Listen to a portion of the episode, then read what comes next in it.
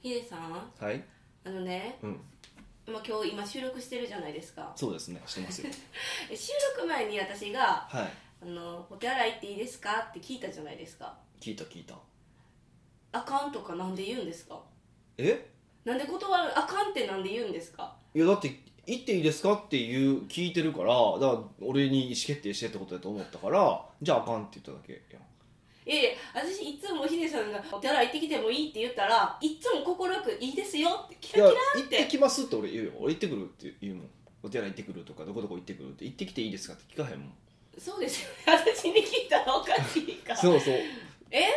あそうかそうかちょ行ってくるわですねそうなんでなんで逆にその行ってきていいですかって俺に許可えんのそれはもうあれやなあの学校教育の弊害やなえ何先です生か先生から OK もらわないと行動できないっていう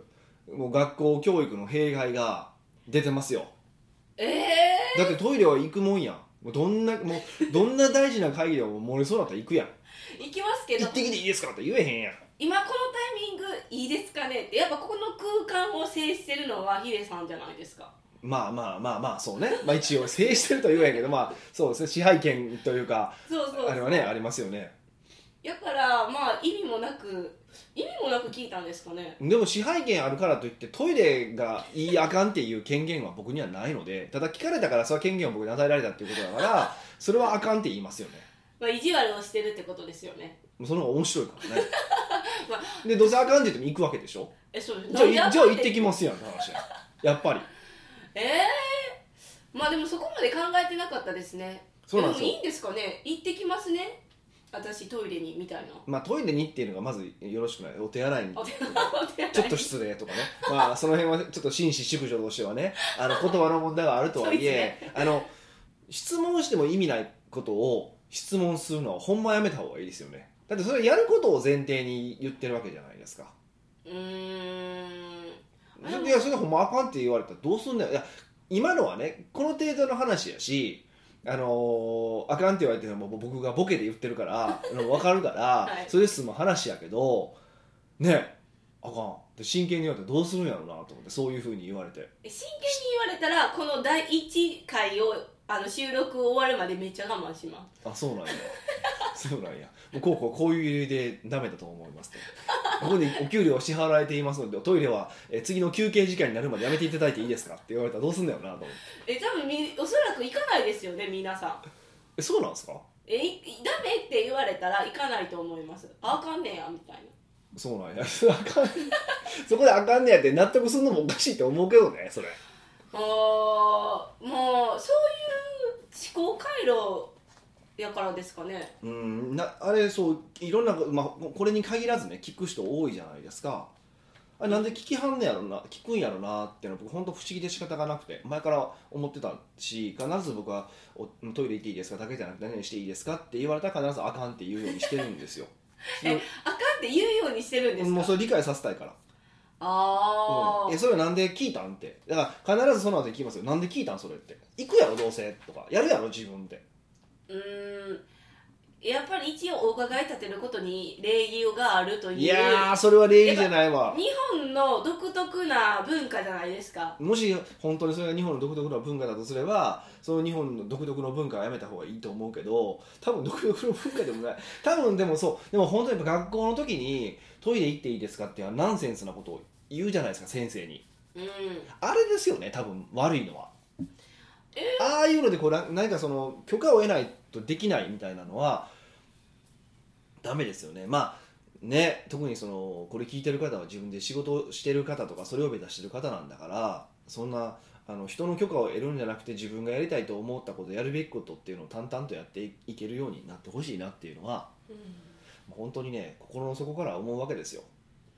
えめっちゃ引っかかるんですけどじゃあ子はい供の時に、はいその普通休憩時間ってそういうなんていうんですかお手洗いタイムとか、うんまあこうね、リフレッシュタイムのために設けられてるじゃないですか、はいはいはいその時間に自分は行けなかった、うんでもあ授業始まってしまったら、うん行きたくなったの時に、いきなり立ってその何も言わずお手洗いに行ったら変な子じゃないですかで止められるし先生にちょっとちょっと何してるのみたいなおーだからなんてこうトイレ行っていいですかっていうことじゃなくてさっきは自分が 休憩時間お手洗い行けなかったのがダメなんですけど今からトイレ行ってきますお前トイレ行ってきます」っていいんじゃないですかその前提条件いらんけどそれは先生が言うことで「いやそれはさっきトイレ行っとけよ」って言うしそうだから言われるのをまたこう回避して言われるいや回避して回避しようとして言ったとしてもそれはお前があかんよなって言 うしもう一そ応うなんですねか一応ねでもそれはでもね2回3回ぐらいは分かるじゃないだんだん学ぶじゃないですかはいああそうかとちゃんと休憩時間にトイレ行かなあかんねんなとか、うんうんうんまあ、逆に言うとサボりたいなと思ったらもう行ってないことにすればいいなとももうっていうことを学ぶかもしれませんけどねああ、まあ、そうやって悪知恵が働くうまあ僕はそういうタイプなのでーんそうあ少なくともそのなんか許可を得る感じって本当ね僕はねあれ良くないって思うんですよね、まあ、僕の個人的な意見なのかもしれませんけどねでもそれあの聞く本人は本当にそれが無駄な質問だと思ってないからなんじゃないですそうかそうそうそうだからそうそうだから要は僕が問題にしてるのはその僕らってなんていうのかなもう言葉が全てじゃないですかうんそれをコンサルタントいやコンサルタントじゃなくて社や長さんはそうじゃないですか誰か人を動かすのも言葉だし、何か人に物を買ってもらうのも言葉だしねっていうふうに考えたら言葉はもっと大事に扱った方がいいと思うんですね、からへうえんだから別にねなそうだから僕すごい違和感のある話があって、はい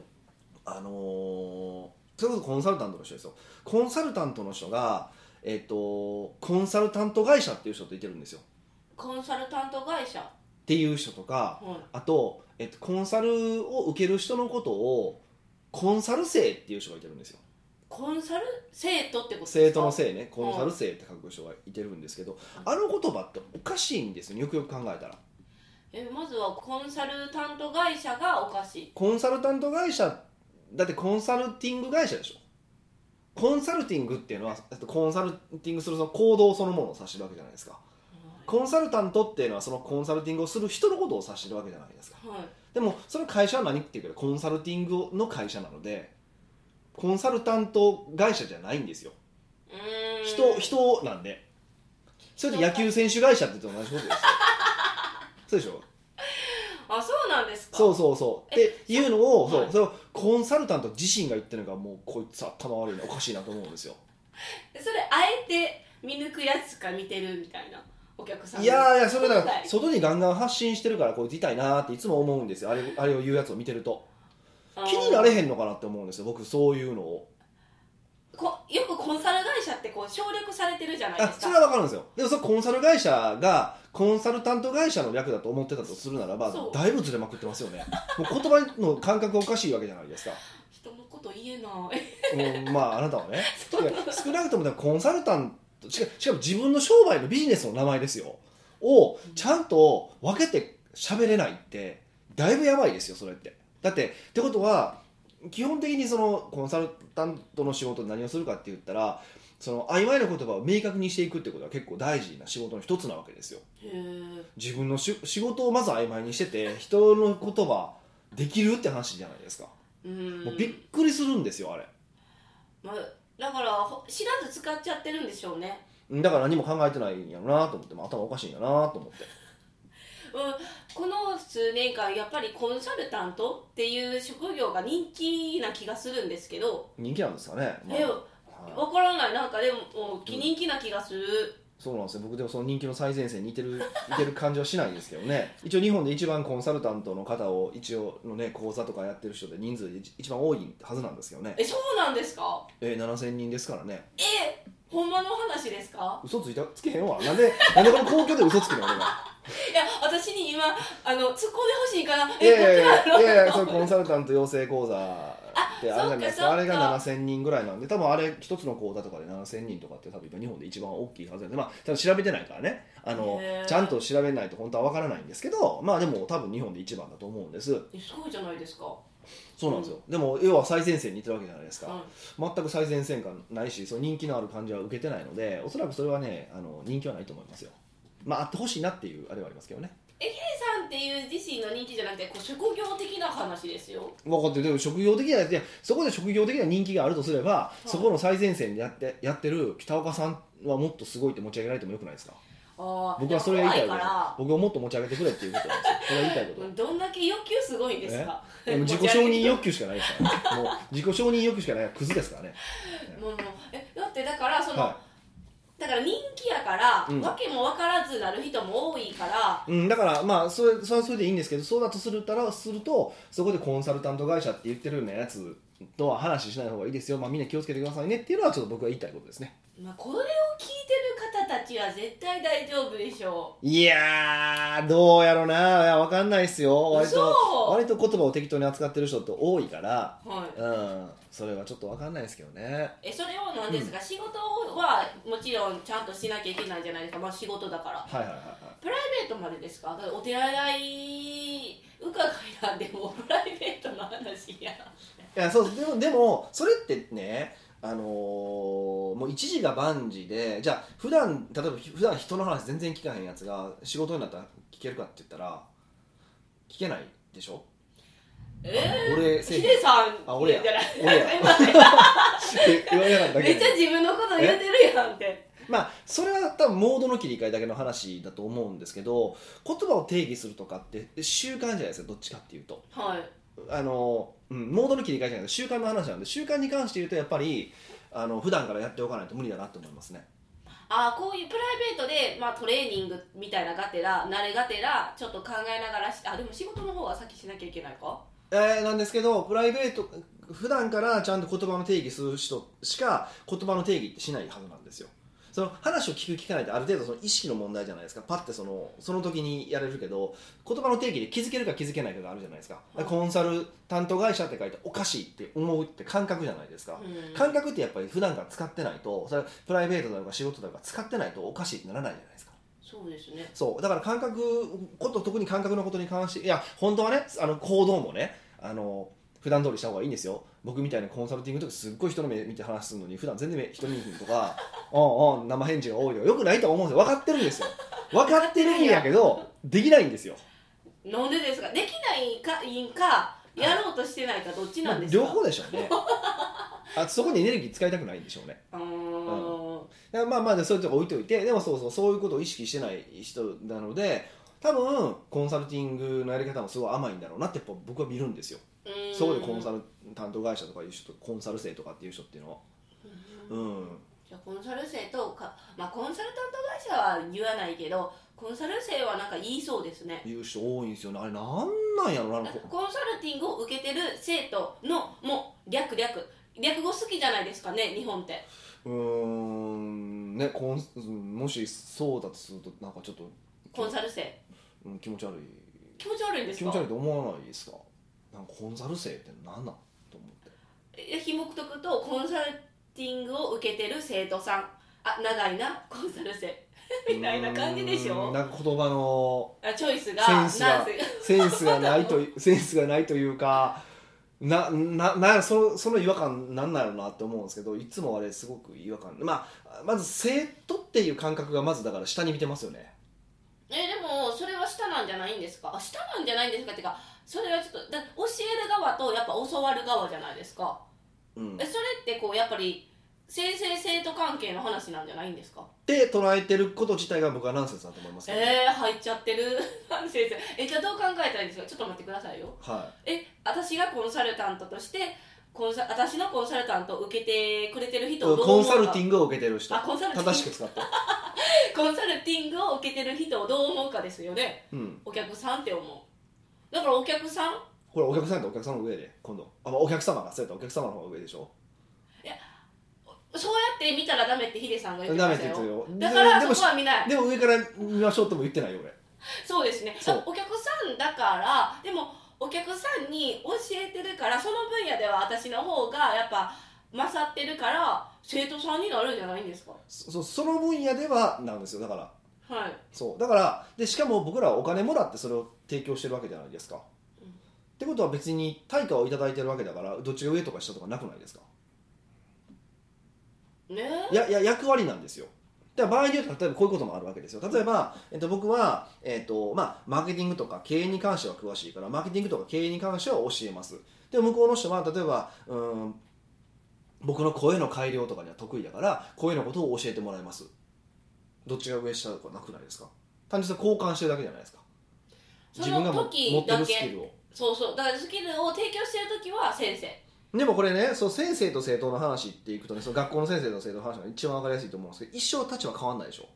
ずっとなんか教え子みたいな感じじゃないですかはほらそれおかしいんですよいなんでですかだって教えられたつかまりらつまりそれは人だから人間、まあ、人間として上下って言い方したらおかしいちょっと違うかもしれないんですけどなんかそこはかわなんか上下関係があってっていう発想じゃないですかはだから先生が恩師とかっていう人もいてるけどだから両やっぱちょっと違うやろとと思っててだから特に僕らビジネスでお金もらってやってるわけだから、うん、恩師もクソもなくて単純に僕はここに詳しいから教えてるとかい、うんだけじゃないですかそれは商品を提供したのと変わらないわけでしょそうなんですかそう単純にたまたま僕らは例えば何か商品を売ってる人は商品物を提供するっていうのがお仕事なわけじゃないですか、い僕はたまたまその頭の中をし提供するっていうのが僕の仕事なだけなんではいどっちにしてもお金の代わりに、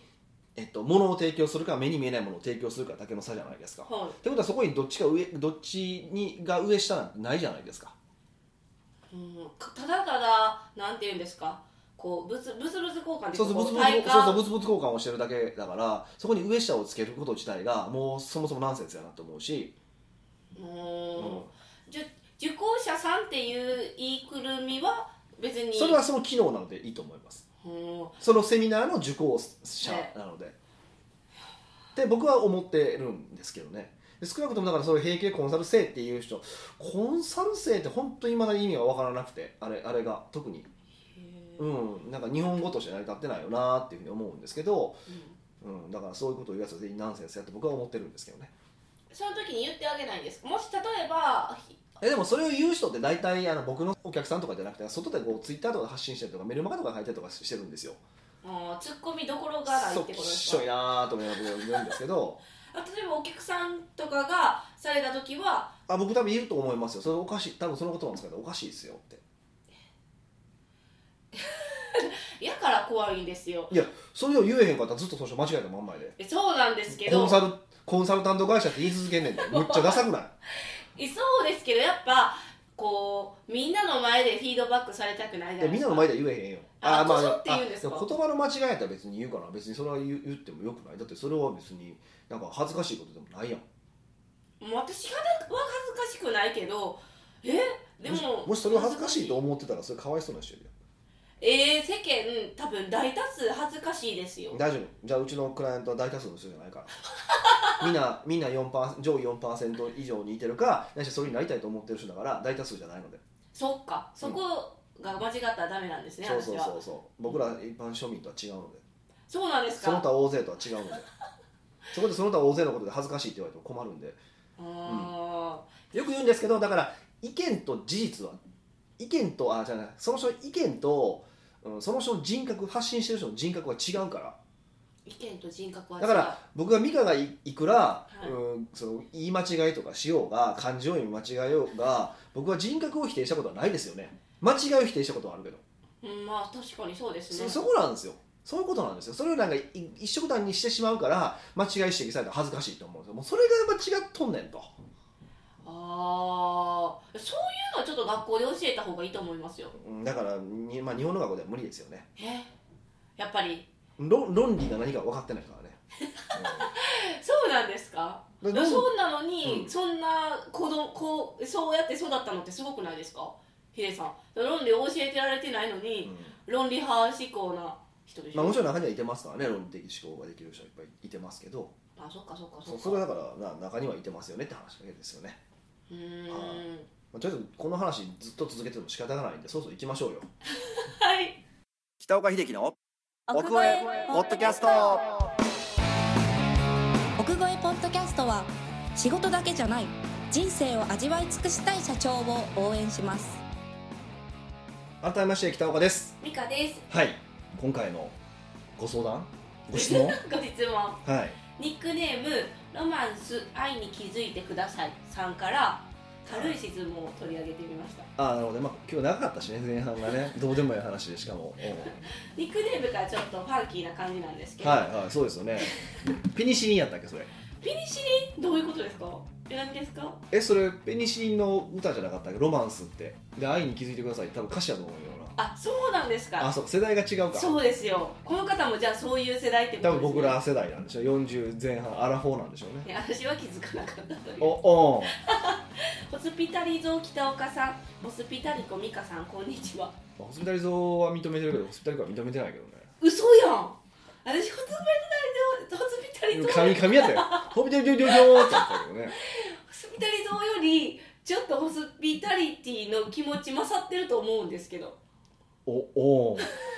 そこは認めてくれてよるくわかんないですけどね ほんまですか、はいそうです久久々に言ったなホスピホタスリピタリねだから噛むんです最よ近普段取れる最んじ近ゃ言っんてないなそうだなこれまた言わ言おうまた最近あれあっちの方が多くないですか、うんあのレディーファースト協会みたいな確かにレディーファースト協会副会長はよく言うよね毎週金曜日には最新のポッドキャストをきリピート再生しているどうも頭のおかしい会社員ですうんリピート再生やけど ねアニメの再うん生リしピてート再生ってなんかリピートがこう新しく生まれな生まれ変わってきたからみたいな感じだよね、うんうんうん、はい今回も非ビジネス枠の質問をさせてくださいほうそれはありがたいことですそれは花屋さんの使い方ですなるほど花屋さん2月14日にはフラワーバレンタインとしていうんお花を女性にプレゼントしました、おお素敵じゃないねですか、え ちょっとキュンとする感じうん世間ではまだまだ浸透していないようなのでうん先行者利益を提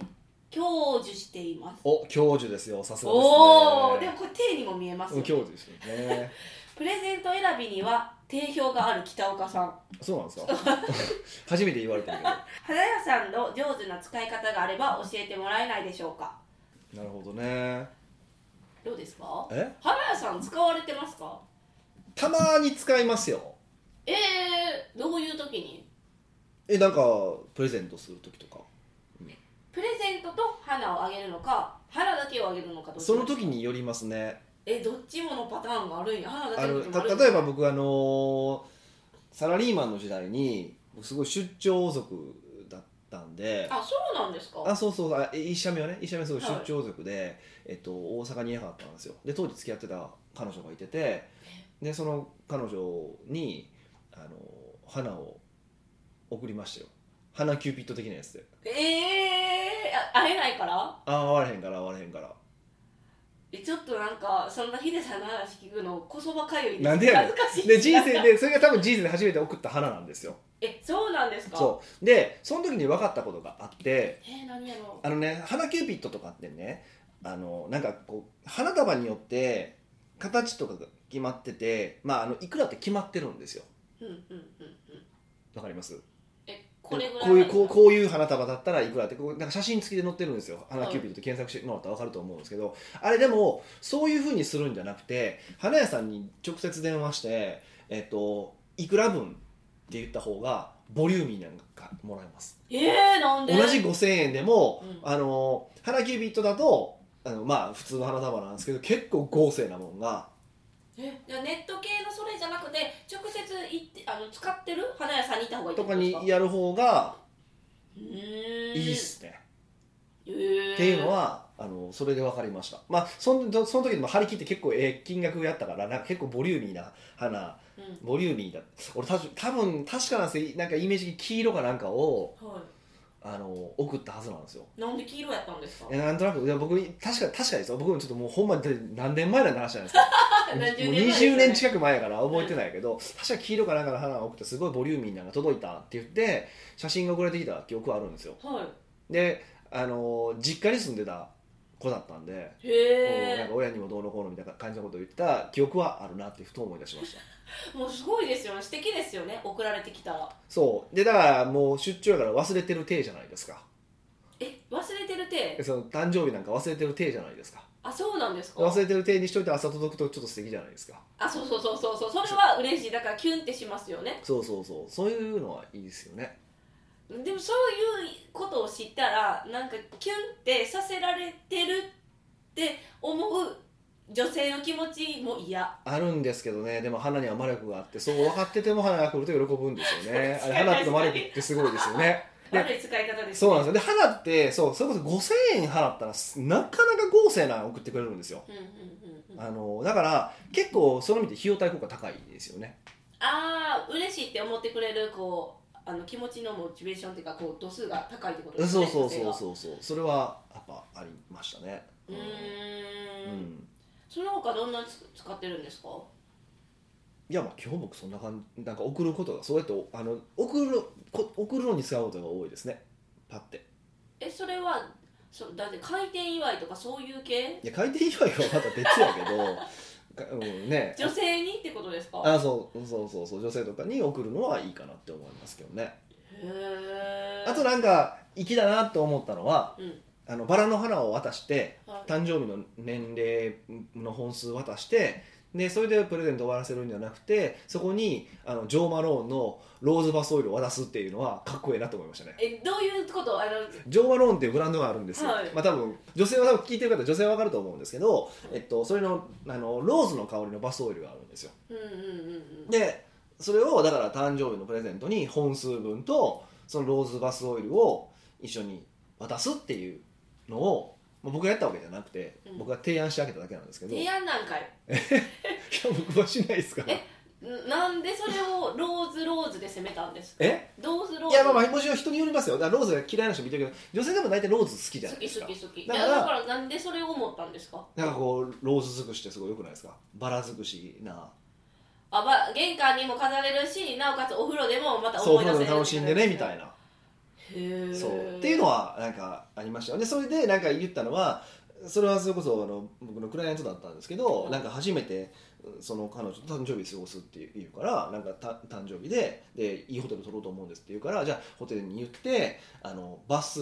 何あの何だっけあのババススローズバスローズあのあバスローズっていうのあのバラの花うん浮かべるのもお願いしたらいいホテルでやってくれるからって言ってえー、やっそうてなんもでらすったっかて言ってましたよえめっちゃ素敵素敵ですよねもうバラ尽くしですよねえあのベッドにもこう新婚さんみたいなハートみたいな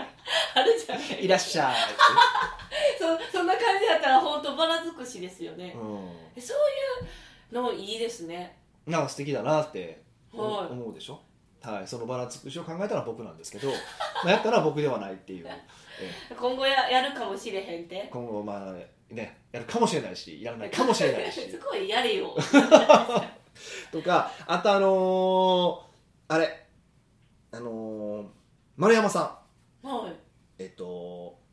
丸山最近また本田出された「一流の存在感がある女性の振る舞いのルール」っていう本を出された、はい丸山ゆりえさんあのプレゼンスのコンサルタントのね、うん丸山ゆりえさんと一回ねあの、まあ、対談して話したことがあったんですよ、はいでその時にああなるほどっていう話があって、まあ、これあのそのレディーファーストの話をした時にね言ったのがそのうんあのデートに行った時に一輪のバラを渡すんですまたはいみたいなイメージでいそいうですかそうそうそうかっこよくないですかえ ななんでどういう超かっこよくないですかえそのバラどうしたらいいって思っちゃうじゃないですえかバラをそれがあ渡したと持っといてあげればいいじゃないですかで帰る時にまた渡せばいいじゃないですかお素敵やなってちょっと思いましたよね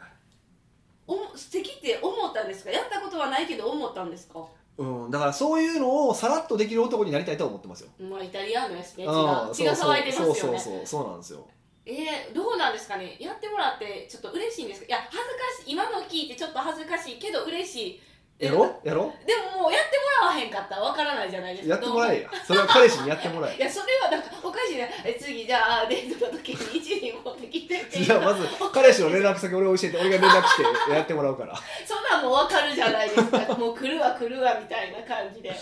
でも嬉しいんじゃないかな、まあ、分からへんけどねどうなんやろうな確かに花もらうってなんで嬉しいんですかねえ逆で男性が、あ女性が男性に花プレゼントするのはどうなんですか全然嬉しくない食べら食べられへんもんねおまんじゅうもらう方がよほど嬉しい よね、そう やんほんまですかうん、男性代表として答えてますそれうん多分男の人は機能性を求めるからえ男の人はじゃあ女の人に気軽にそうやって花プレゼントできるじゃないですか女の人バージョンはないんですかああその当たるものですか、うあのーお酒飲む人とかだったらねお酒とかねんのですよねうんはありますよねあいとや甘いものが好きヒデさなんの方だったら甘いものとかもあるしうーうんん、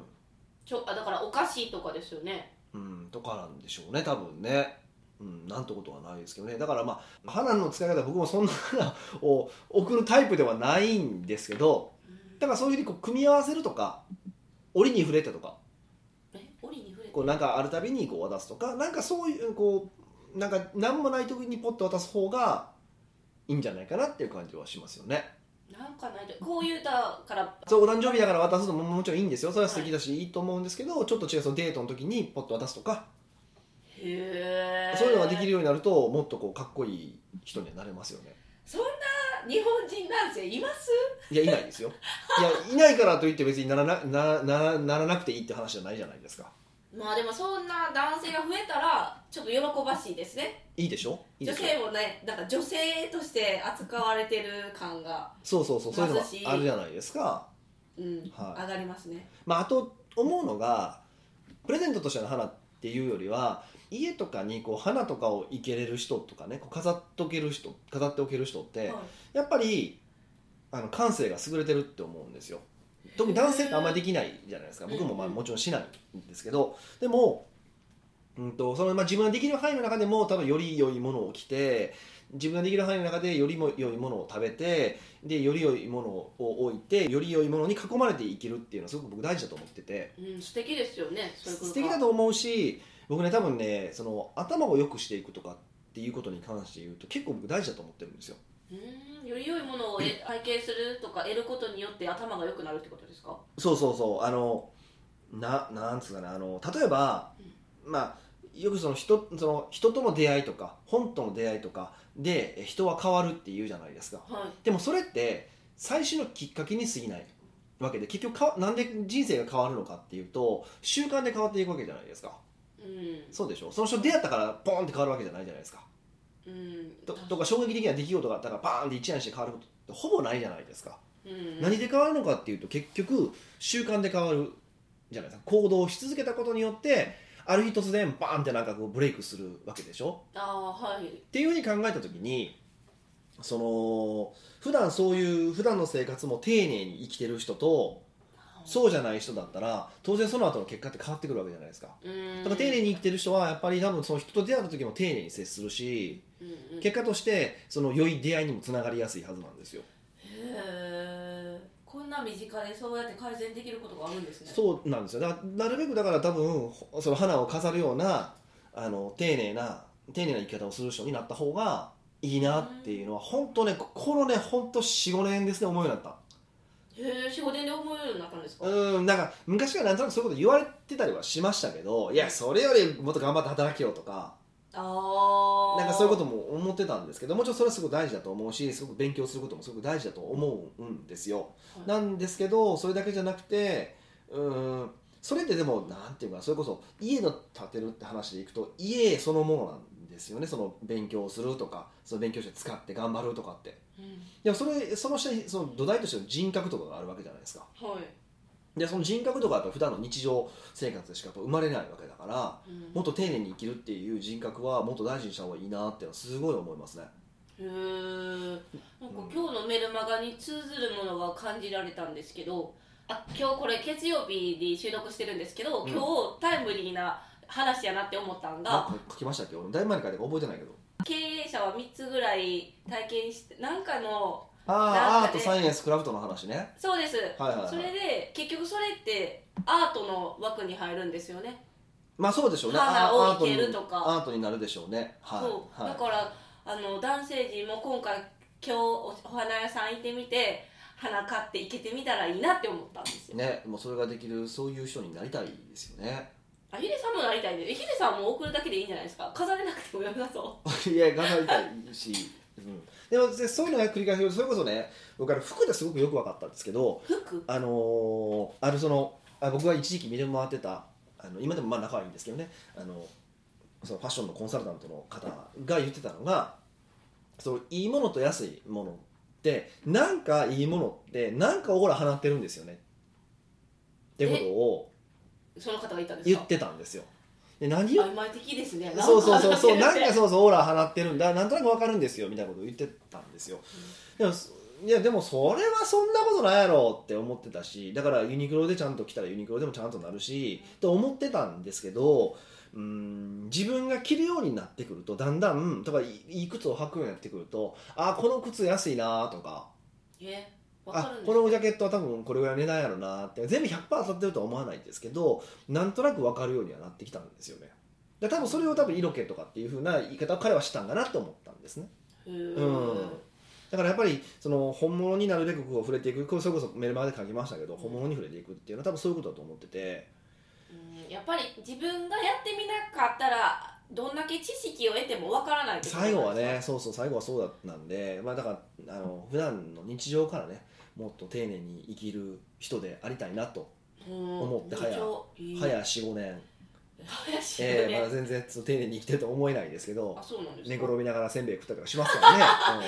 意外意外うん、うんそうそうえー、じゃあ今回「ロマンス愛に気づいてください」さんから皆さんへのメッセージですね、まあ、この今日ポッドキャストを聞いてもらった経営者たち皆さん花屋さんに駆けつけて駆け込んでねあ駆け込駆んけでつけてって 駆け込んでお花買って従業員にプレゼントをするのもいいし、ね、奥さんにプレゼントもするのもいいしまあ、急に私はでもあの浮気疑われますけどねもうなんなんそれあんた浮気したんって言われえ て嘘やだからそういう時はちゃんと今日こういうポッドキャストを聞いて遅れって言われたっていうのをちゃんとこういうポッドキャストを見せて聞かせてわあの聞かした方がいいですけどねん嘘そうかな渡す時にいつもありがとうって言って渡して